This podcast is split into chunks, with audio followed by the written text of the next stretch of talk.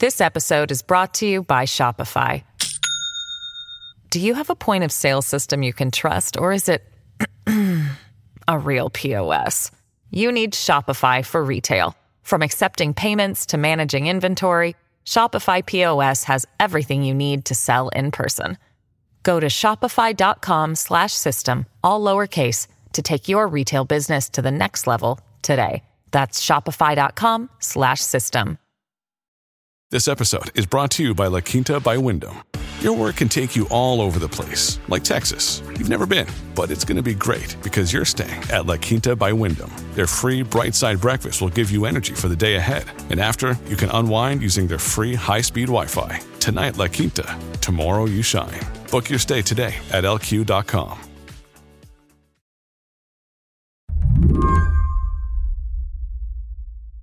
If you Google around enough, you can find these satellite images of stuff building up on the border between Russia and Ukraine. You know, it's publicly available. It's not classified. Slate's Fred Kaplan says military folks, they know what this stuff is. Battalions of troops, weapons of war. But these latest satellite images from Russia suggest Moscow is now engaged in an unprecedented buildup near the Ukrainian frontier, enough to mount an overwhelming invasion. Well, it shows that a lot of, about 90,000 troops, a lot of tanks, some of which have been moved to the Ukrainian border from as far away as the far southeastern part of Russia. The front line between Ukraine and Russia is on high alert tonight. All leave canceled for the troops who'll be spending the holidays in the trenches. Muddy today. Yeah, I mean, if this was happening on our northern border with Canada or southern border with Mexico. Yeah, it would be alarming. It would be alarming.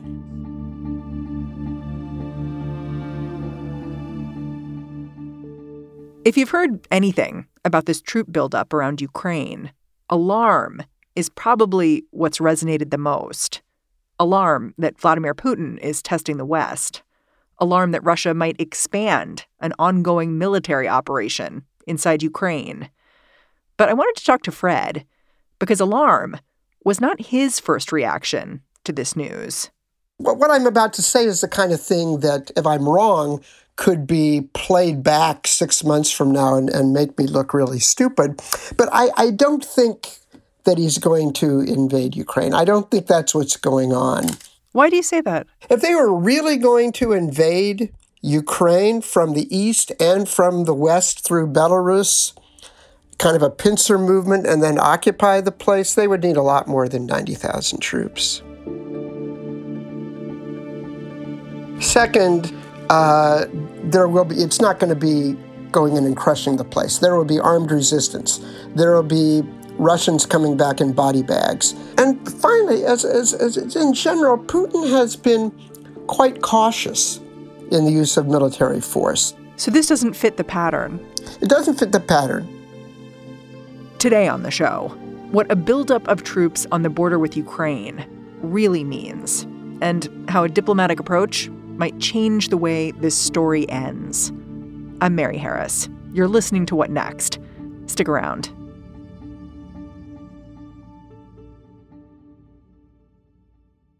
This episode is brought to you by Discover.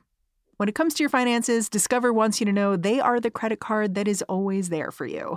With 24/7 U.S.-based live customer service, everyone has the option to talk to a real person anytime, day or night. Yep, that means no more waiting for, quote, normal business hours just to get a hold of someone. We are talking real service from real people whenever you need it. Get the customer service you deserve with Discover. Limitations apply. See terms at discover.com/creditcard. Fred says, to understand this tug of war over Ukraine, which is really a fight about whether Ukraine is allied more with Russia or the West, it helps to understand a little something about the Russian psyche. Fred lived in Russia in the early 90s. The USSR had just broken up, and Ukraine had gone its own way. Fred says, he looks at Vladimir Putin's actions now, and he can see how the loss of Ukraine still stings. I was there from 1992 to 95. So, I mean, early post-Soviet. The economy was you know, really in the gutter. Huge industries, like one of their biggest missile and space companies was making sleds and bicycles. Oof. Western economists were coming in advising them. There were billboards all over the Ring Road in Moscow advertising Western companies in English. And I can imagine someone like Putin, proud Soviet nationalist, who thought that the dissolution of the Soviet Union was the greatest geopolitical disaster of the 20th century, he felt like his country was being occupied. Yeah, like an invasion, a corporate invasion. Yeah, absolutely. Just an invasion, linguistic, all kinds of things. Now, I'm not justifying any of this. What he did that was horrible, whether or not he considers Ukraine part of Russia, the international community regards Ukraine as a sovereign nation, and it is. But I understand where he's coming from, and I guess part of that comes from living in Russia at the time of you know, just after the collapse of the Soviet Union. Even if this troop buildup along the border doesn't result in all-out war, Fred says what's happening there is a reflection of an ongoing push and pull Putin is fostering, a push and pull that is not going away anytime soon. Because when Vladimir Putin looks at Ukraine, he does not see an independent nation. Someone like Putin doesn't regard Ukraine as a country. It's part of Russia. It used to be part of Russia. He thinks it's still part of Russia. It was part of the Soviet Union. Russia is the Soviet Union, and so it's still part of Russia. And I've heard that it's also, it has a great cultural significance for a lot of Russians. Well, I mean, dating back, 1,000 years, Ukraine used to be a part of Russia. Most people in Ukraine speak Russian. A deeper history.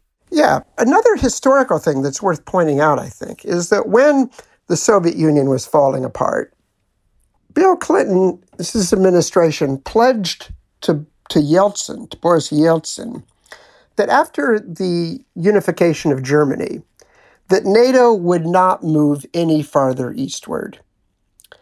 And then over the next few years, NATO takes over just about every country that used to be in the Soviet Union's Warsaw Pact, the Baltics, Poland, Czech Republic, all these countries.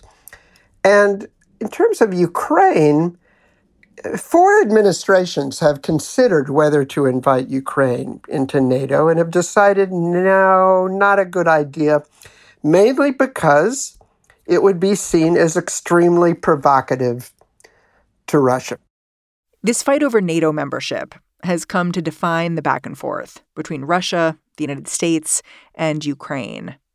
NATO was formed to defend European allies from Soviet threats, and Ukraine has faced plenty of those. But NATO, and the West more generally, they've been hesitant to extend themselves on Ukraine's behalf. You can see that hesitancy if you look back to 2014. That's when Ukrainian demonstrators helped drive their Putin-approved president out of power. And in response, Russia annexed Crimea and started a war in the eastern Donbas region of Ukraine. The U.S. looked at all that was happening, a violation of the international order, and said, I think we're going to sit this one out militarily. 7 years on, that war in the Donbas region, it's still raging. Over 14,000 people have died. The reason why Obama, when the annexation of Crimea happened and the incursion into eastern Ukraine, the reason why he responded mainly with economic sanctions instead of a counter-military punch. He said this explicitly. He said, well, look, Ukraine is a lot more important to Russia than it is to the West and everybody to the United States, and everybody knows this. So I'm not going to get into a military escalation that I'm going to lose.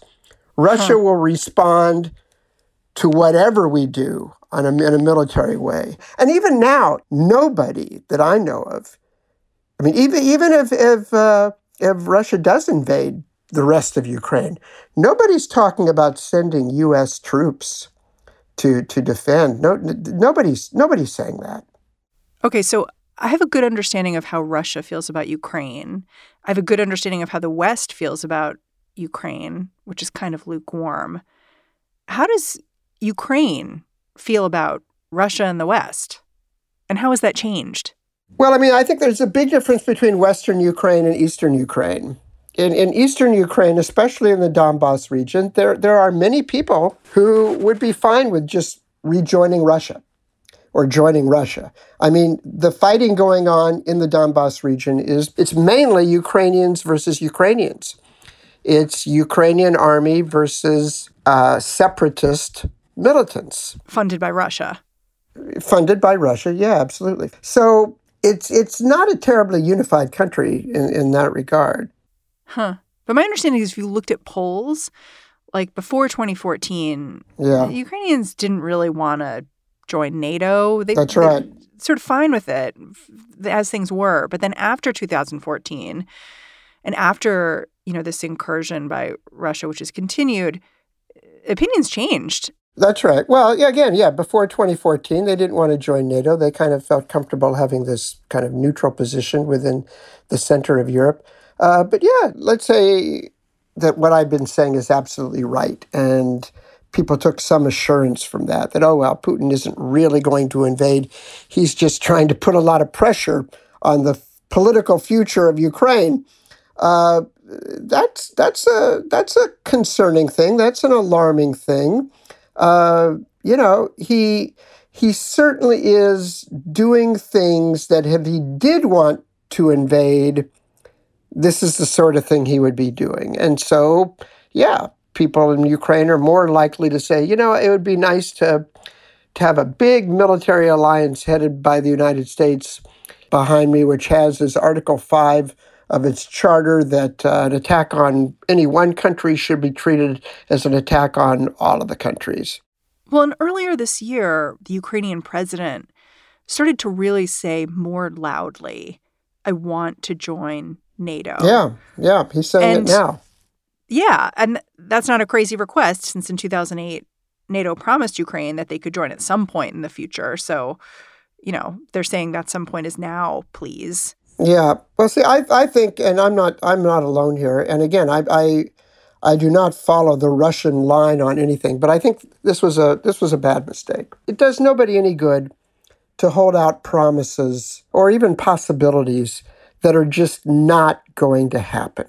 And they're not even in your interest to happen. And again, if it doesn't explain Putin's motives, it at least provides a nifty rationalization, a public rationale for why he's doing what he's doing. I've read columnists saying, he's just making this all up.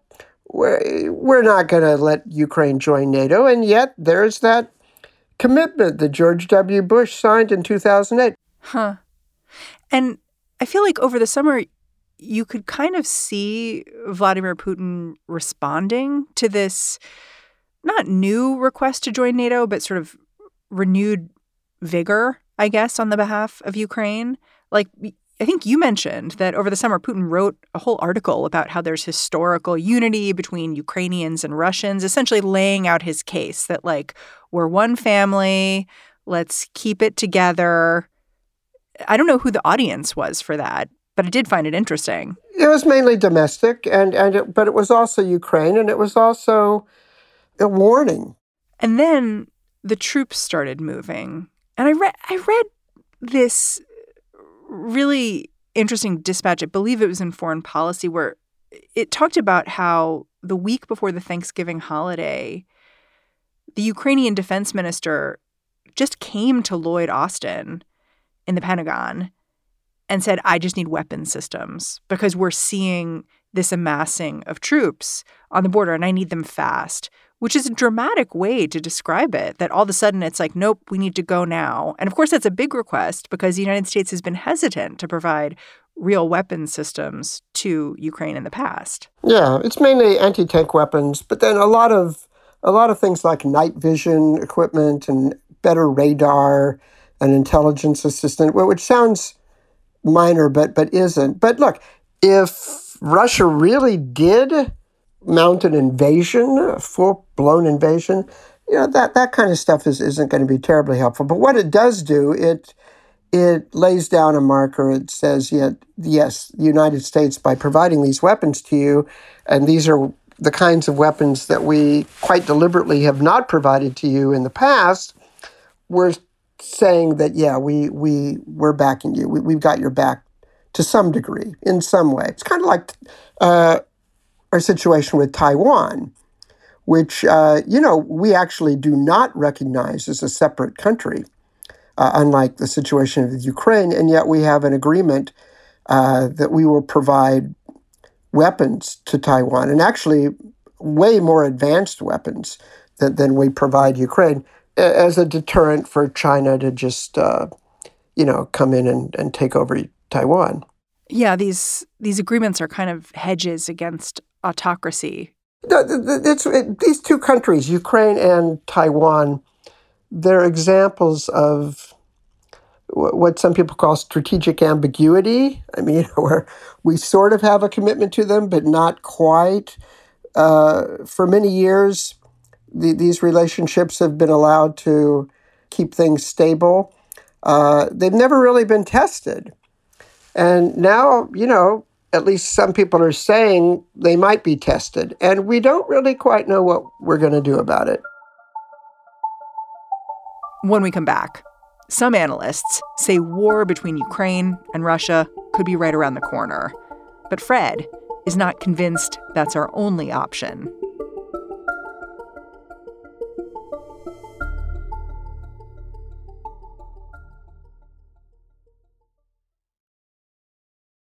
This episode is brought to you by Shopify. Do you have a point of sale system you can trust, or is it a real POS? You need Shopify for retail. From accepting payments to managing inventory, Shopify POS has everything you need to sell in person. Go to shopify.com/system, all lowercase, to take your retail business to the next level today. That's shopify.com/system. This podcast is sponsored by Ramp. Are you the decision maker in your company? Consider this. For the first time in decades, there's a better option for a corporate card and spend management platform. Meet Ramp, the only corporate card and spend management system designed to help you spend less money so you can make more. Most corporate credit cards offer points as incentives, but those points amount to less than their worth in real cash value. Ramp's business cards offer you cash back, real money in your pocket. Plus, you control who spends what with each vendor. And Ramp software collects and verifies receipts automatically, which means you'll stop wasteful spending and close your books in hours instead of days. Businesses that use Ramp add up to 5% to their bottom line the first year. If you're a decision maker, adding Ramp could be one of the best decisions you've ever made. And now get $250 when you join Ramp for free. Just go to ramp.com/easy. Ramp.com/easy. RAMP.com/easy. Cards issued by Sutton Bank and Celtic Bank, members of DIC. Terms and conditions apply. As I have sort of read about what's happening in Ukraine in the papers, I've noticed there are basically two schools of thoughts here for what America does now. There's the full-throated defense of Ukraine, just the fact that this country is asking for help and we've agreed to help them and we morally owe it to them. And then there's the idea of compromise with Russia, because war would be a bad outcome for everyone. It just isn't. It isn't good for anyone, except maybe Vladimir Putin, although, as you've said, war would involve a lot of risk for him in terms of his citizens being injured and killed. So you have this modest proposal you've laid out for how you think the U.S. could navigate all of this. Can you explain?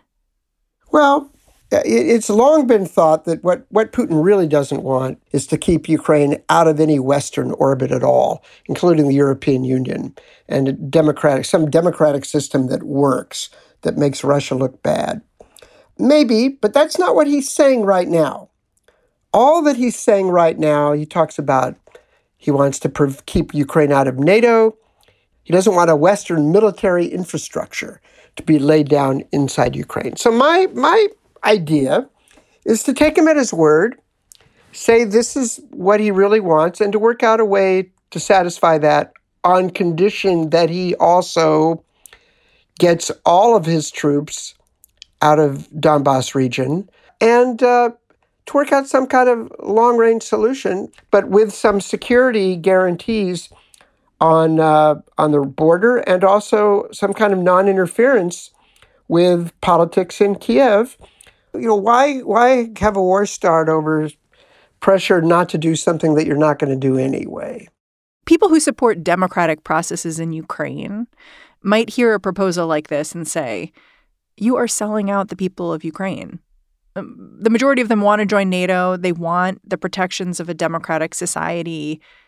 Isn't this abandoning them? Well, again, I don't know anybody. I've asked around. I've said, is there anybody in the councils of, you know, high officials in the administration now, many of whom are very keen. Biden himself is very keen on Ukraine. When he was vice president in 2014, he wanted to do more to help Ukraine than Obama did. He wanted to send some lethal arms even then. But I asked, is there anybody who is saying that what we need to do is to let Ukraine into NATO right now? Or is there anybody who is saying, if Russia invades, we have to send U.S. troops to counter them? And what I'm hearing is no. Nobody's saying that. So why base your whole position on an insistence for something that you're never going to do anyway? Look, I have no idea whether this approach will meet success. I don't know. But this is what Putin has laid down on the table.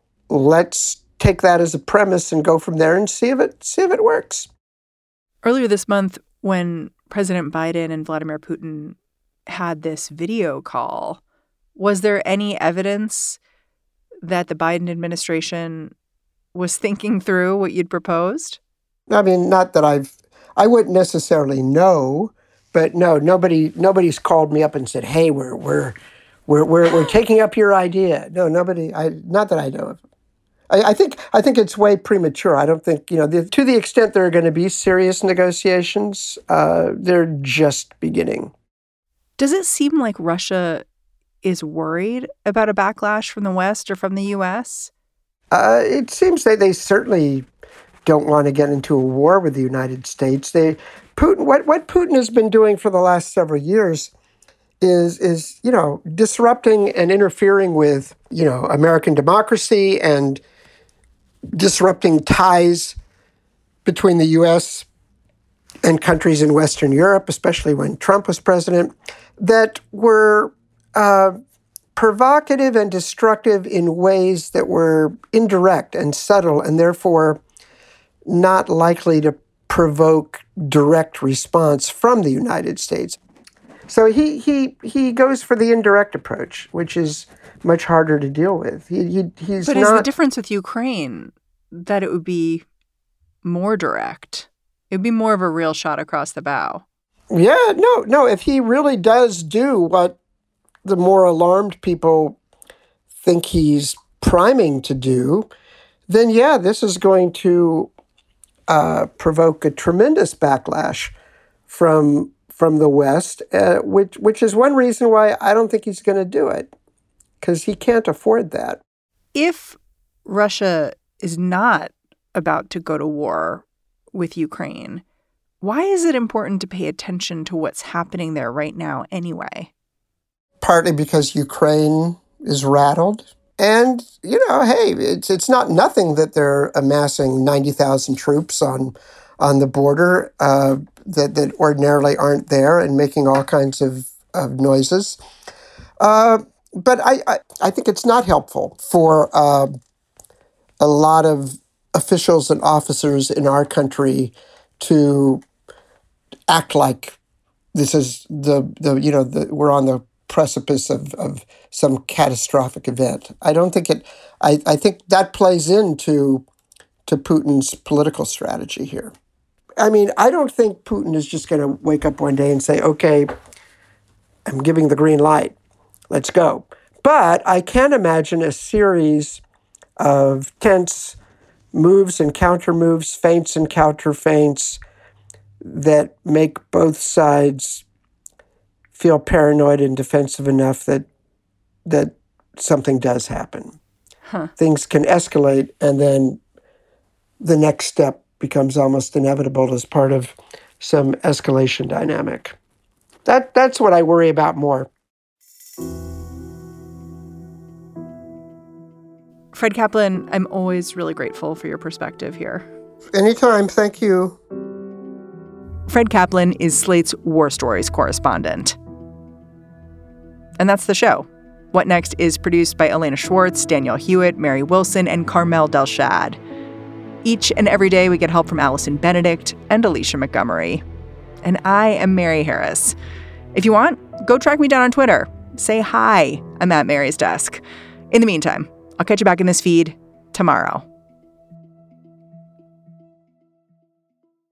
Judy was boring. Hello. Then Judy discovered Chumbacasino.com. It's my little escape. Now Judy's the life of the party. Oh, baby, mama's bringing home the bacon. Whoa, take it easy, Judy. The Chumba life is for everybody. So go to ChumbaCasino.com and play over 100 casino-style games. Join today and play for free for your chance to redeem some serious prizes.